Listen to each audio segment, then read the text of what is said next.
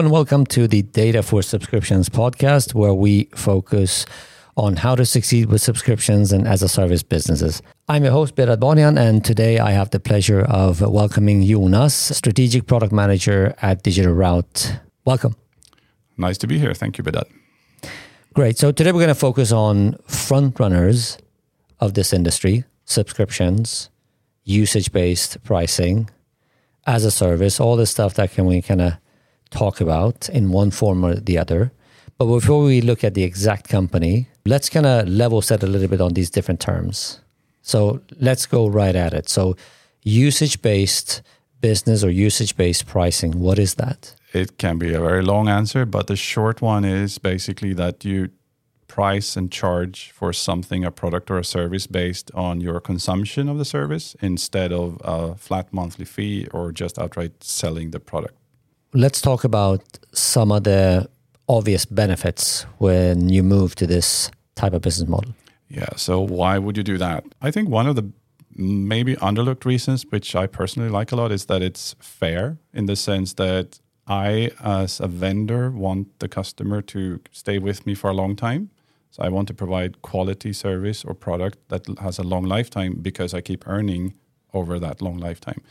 That's one one thing that makes it really attractive. There are other more tangible economic benefits, like you reduce the barriers of entry by making it really cheap to get started with your product. When you're not using it so much in the beginning, then you can do the classic land and expand strategy, where as adoption grows, your revenues also grow. And in this way, an upsell, which can be work either through nudging and advertising or through sales outreach becomes on goes on autopilot. Whenever they use more you get more revenue.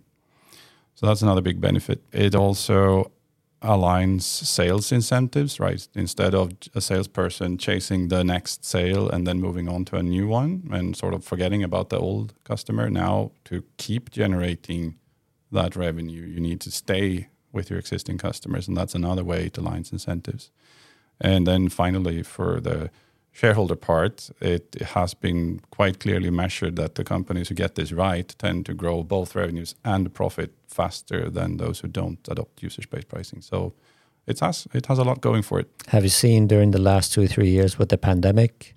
Have you seen a difference between companies that are providing usage-based pricing versus those who are not? If they're they have performed differently? I think that we see it's kind of this subscription exploded during the pandemic, right? We everything was a subscription, everything was online, and then we have subscription fatigue now. Uh, streaming services is like the poster child for this, where you, you can't have 15 different streaming services. So a usage based model might be more attractive. So I think that that's one thing that has happened. We got more subscriptions during the pandemic, and now there's so many that usage based pricing becomes a more attractive way to keep those customers instead of churning them.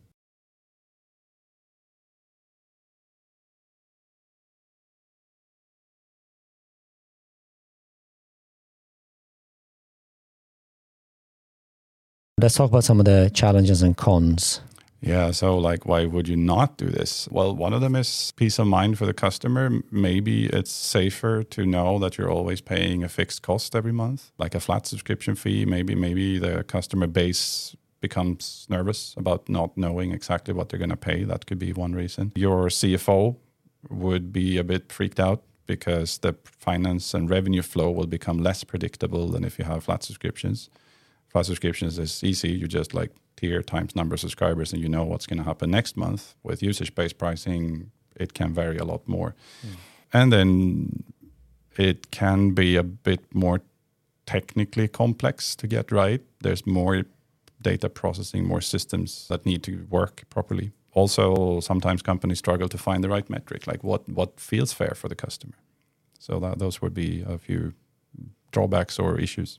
So this predictability question that you mentioned, is that really a concern to have, or is it more of a timing question that, you know, when you draw a timeline, then the predictability is not an issue, while in a shorter time frame or window it can be? That's a very good point. I would argue that when you start out, it is more of an issue because you have a, a small customer base and the variations are more visible.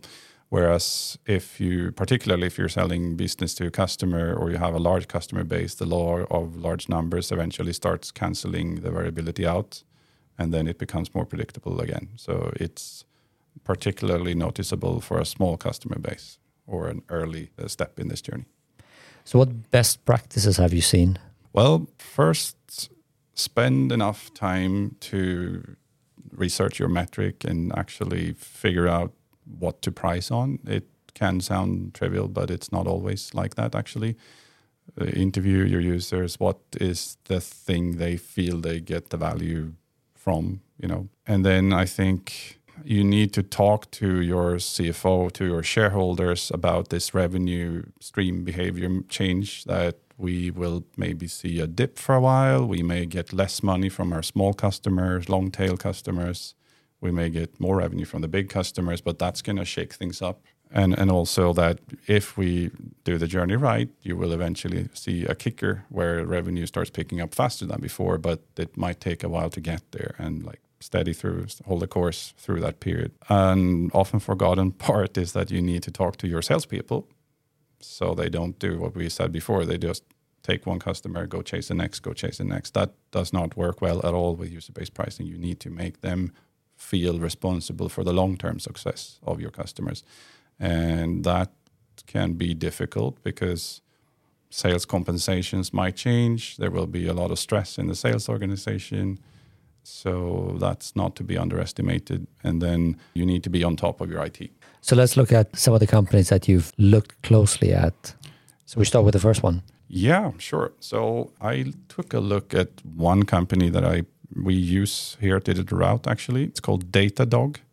It is a, a SaaS company that sells observability services basically for IT. So they help you to see what's going on with your SaaS. Has an insane growth story over the last few years, and it, I think it's inspiring. It's also a really nice product to use.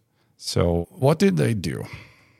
They started out a few years ago with usage based pricing actually from day one. So they, they had a very simple metric. I will charge you based on the number of hosts that you monitor.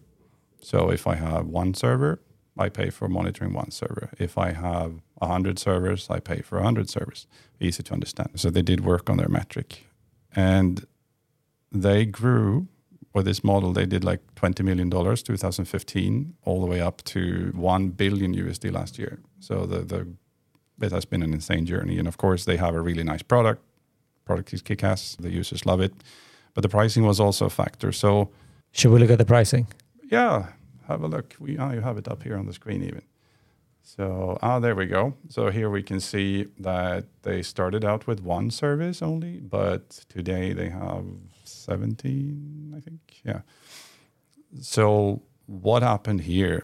They found adjacent observability needs to their first service and they started selling those too. And all of these don't have the same usage metrics. So they have also taken the time for each of these services to research like what is value for this service? What is what am I giving my customer for this service and how can I price it? So if it's normal uh, log retention or whatever, it's still per host.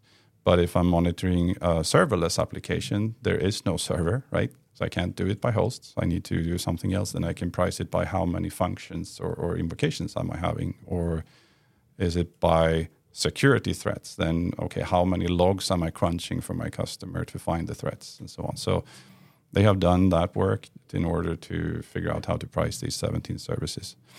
And what they do with this is like a smorgasbord, a Swedish word, where they have taken like an approach similar to Amazon Web Services. They have a usage based, pure usage based pricing for each service, and then the user can mix and match using only the services they need at a given time. As their needs grow, typically they would add more uh, services to their menu.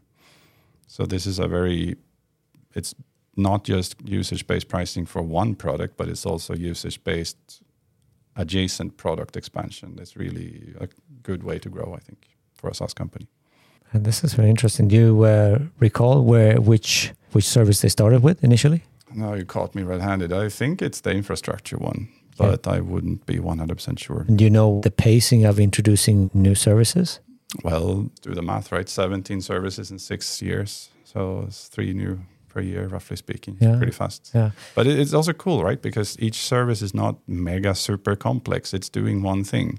And then they, of course, have their in dashboard where you can see all this stuff in one place. So they kind of plug in each new service in an existing framework in a really good way. Know, because what I find fascinating with companies like Datadog or any of the other examples that we're going to get to talk about over time is in traditional businesses, you spend a whole lot of time understanding your customers, their needs. You're doing surveys, you're doing, you know, different kind of user groups and whatnot. Mm-hmm. And you often speak about that you need to be fast and agile to introduce new new type of product or services.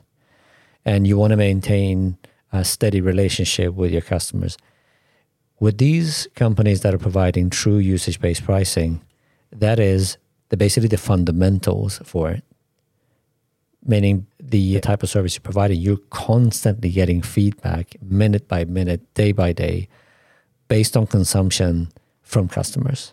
Oh yes, it it is like I sometimes call it like it's mass customization of pricing. You know, when you when you buy the Nike shoe and you can choose the color and and the logo or whatever, or when you buy a car and you design it choosing your components, that's customization, right? It's the same factory, but it's churning out lots of different things.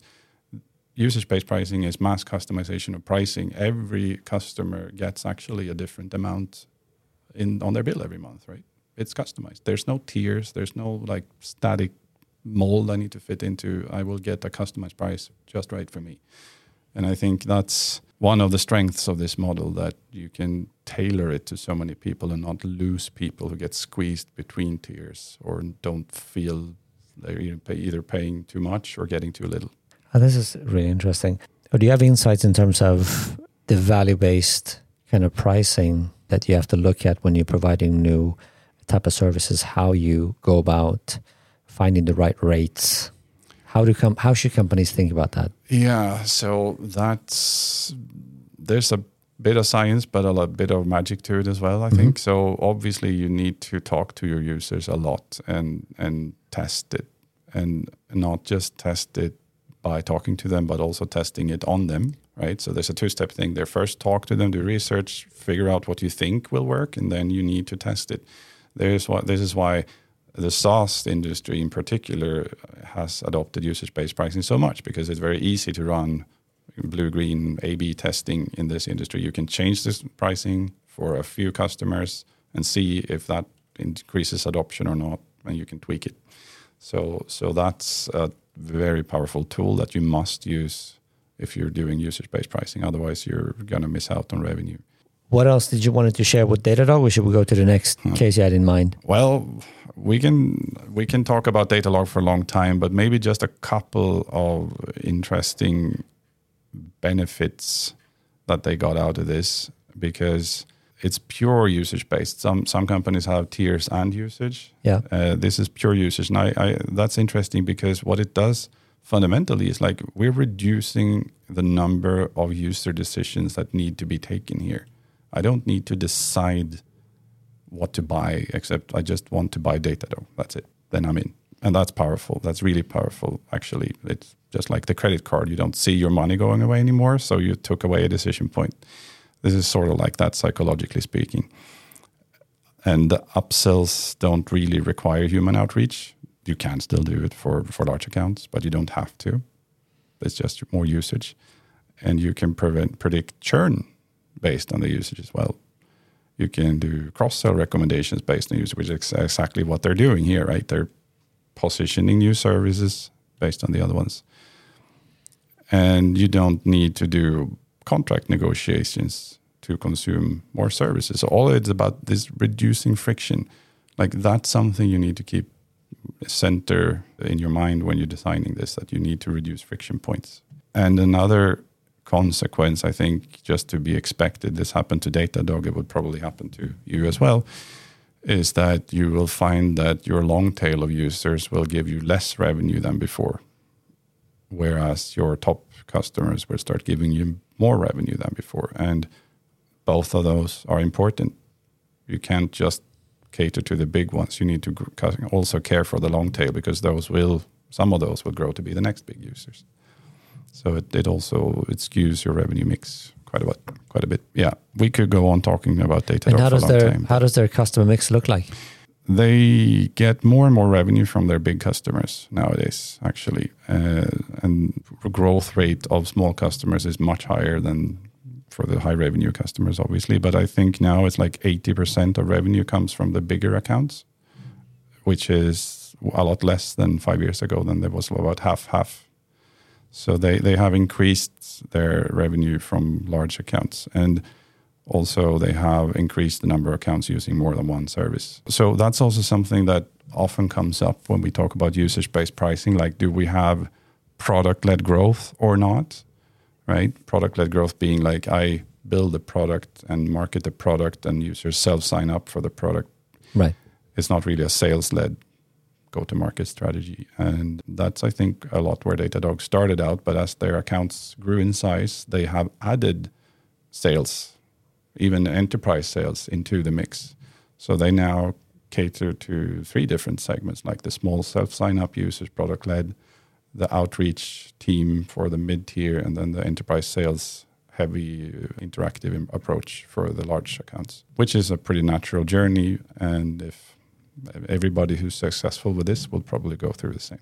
All right. So before we leave Datadog, I just want to leave you with a really nice quote from their CFO.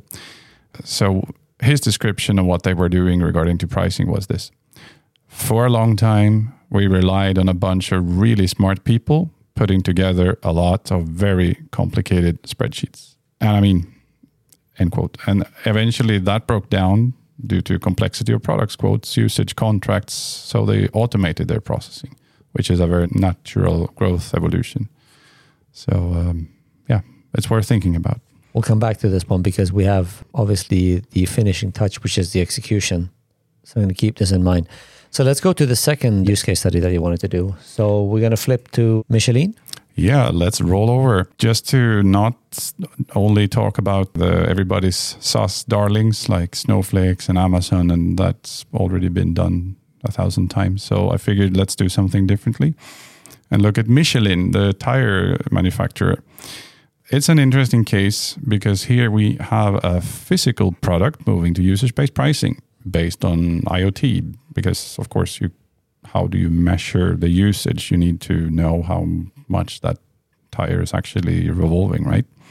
So Michelin has done a lot of work adding sensors and connectivity into their tires. And once they had this in place, then they could introduce usage-based pricing, right? Do you know how many revolutions the tire has? You can then charge the tires by mile as a service instead of selling tires. It's pretty cool. And, and, I mean, it's what the user wants, right? It's less hassle. They don't need to care about the state of the tire. The tire will report when it needs changing. You get a new tire, you stay with Michelin, you become a loyal customer. So the, I think it's the right way to go. Also, if we talk about alignment of incentives and the fairness of the usage based pricing, it totally coincidentally, right when Michelin started introducing usage based pricing for their tires, they also launched a new series of tires with a longer durability time than before, significantly longer. It's good for everybody. So this aligns incentives in three ways actually. Customers get tires that last for longer. That's great. Less maintenance interruptions, less hassle. Michelin earns more revenue for each from each tire because it lives longer.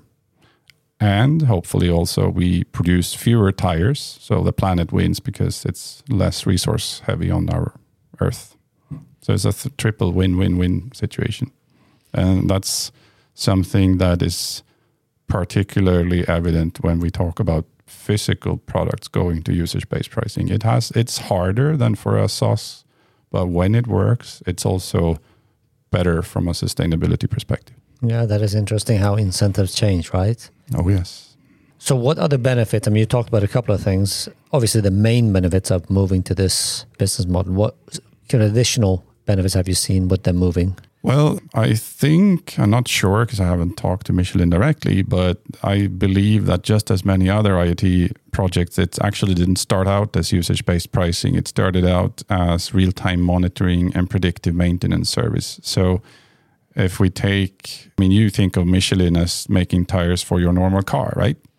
But Michelin does a lot more than that. For example, they make tires for these really insanely big mining trucks that hold tons and tons of rock around. So they have a metric which is called ton kilometers per hour. It's like that, that is the coolest business metric I've come across yet. And in that environment, if a tire breaks, you can imagine the amount of revenue you lose while everything's halted because there's a huge truck blocking the entrance to the mine, right? So monitoring those tiers in real time could prevent revenue loss quite significant revenue loss. And I think what happened to Michelin, just as many other companies, is that once they had that data coming in from their tires, somebody got the idea all right, so could we not also base pricing on this?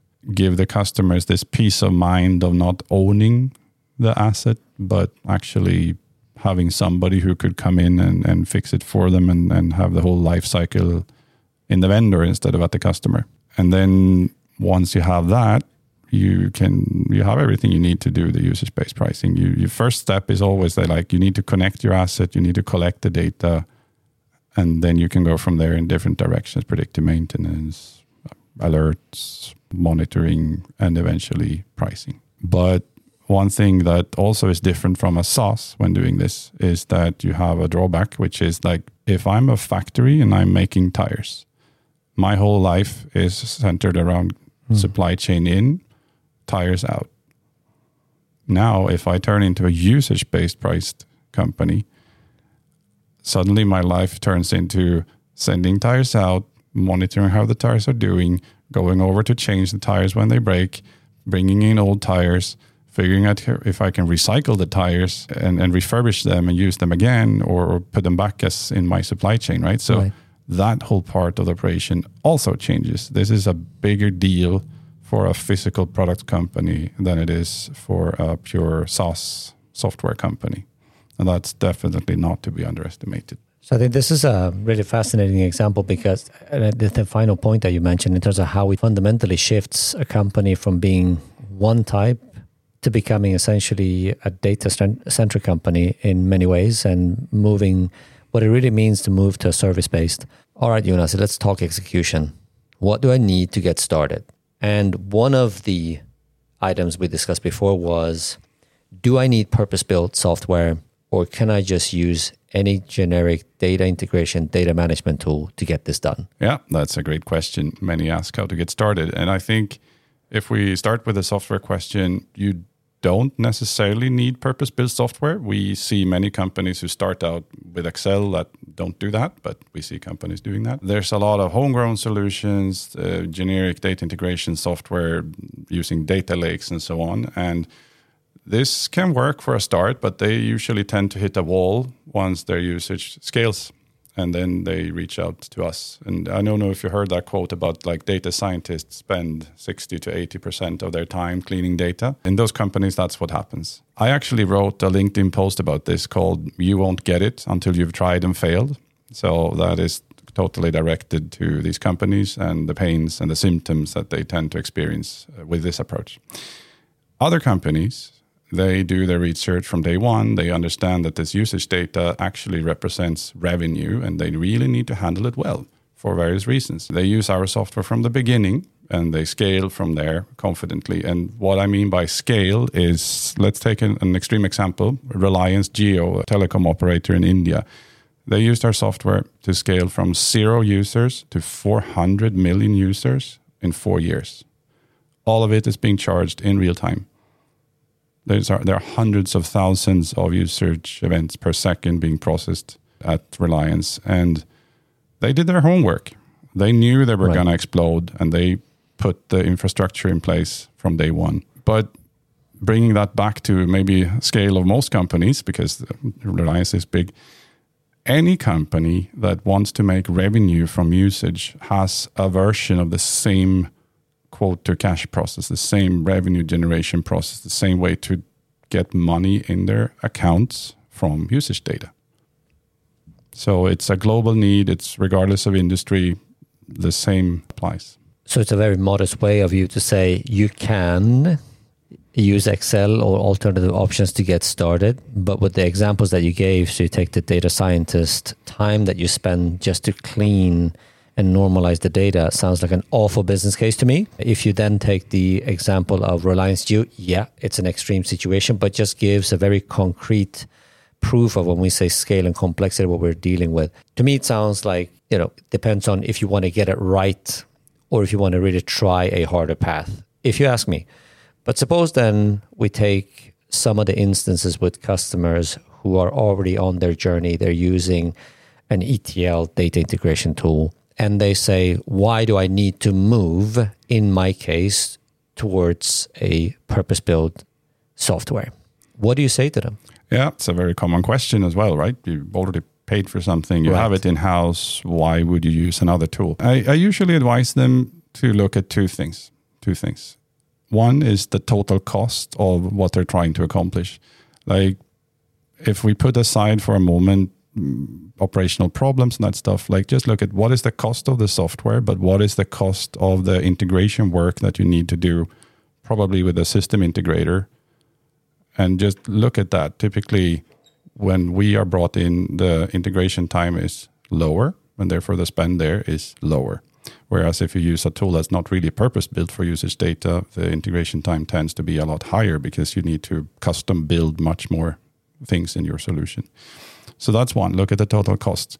We we actually see ROIs of six to eighteen months, a little bit depending on the circumstances, which is very short.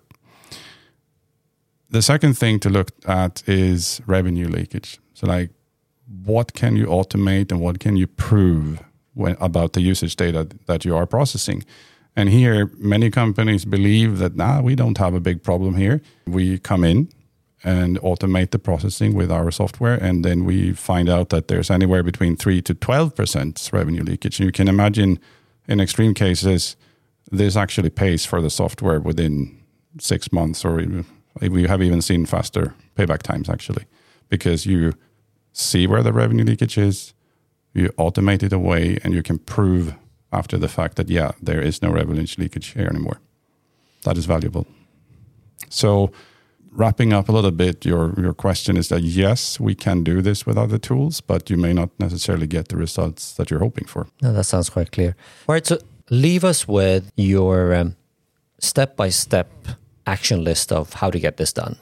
Where do I start? Yeah. Right? How do I perfect my execution? Yeah. So I think first of all, before you get into software or data, there's a couple of things that you need to do to get right. Figure out your whys, whens, and preconditions to your specific market. Won't go into detail, but this is really important. You need to get buy in from the top, your shareholders, your management, and you don't need to go all in from day one. You can start small. All good advice, solid advice. We have seen this work before once you get to that point, then you need to start measuring the usage. And it's got a couple of parts, right? You need to connect to your usage. This can be as simple as just reading a log in SaaS, or it can be actually an IoT sensor in a Michelin wheel or whatever, right? It's Right. more co- complicated for physical products, but it needs to be done. Otherwise, you cannot do it. And then when you have it, you need to clean it. So either you dump it in a data lake and let your data scientists loose on it and they have lots of coffee, or you clean it up on the way in. So it's actually ready for business use from the start. And your data scientist will love you, trust me. So that's something you need to do and spend some time on. Then you need to find a pricing metric. A lot of work there too. I won't go into detail, but figure out what works for you, what's valuable, and then simulate. Use your metric. What would have happened if I had used this for usage based billing based on my current consumption patterns? This is a great way to build confidence internally. You can like shadow run your billing, show it to your CFO. Look, this works. What are the revenue predictions from this? This is a way to, yeah, get buy-in internally. And then the last piece is is just make sure you also test uh, that your automation. Are you leaking revenue? Can you prove end to end that usage comes in, revenue comes out? It's all accounted for. Many don't take that seriously enough, and then you end up with revenue leakage again. So so that's really important actually. And finally, make sure to make get your salespeople on board, and then when you have all that ready, then you should launch it. Usage based pricing. You're ready to go. Fantastic. There we have it. The checklist to confidently execute your transformation towards usage based business and pricing. Thank you so much, Jonas. Pleasure having you. Yep. Thank you for having me on. Take care.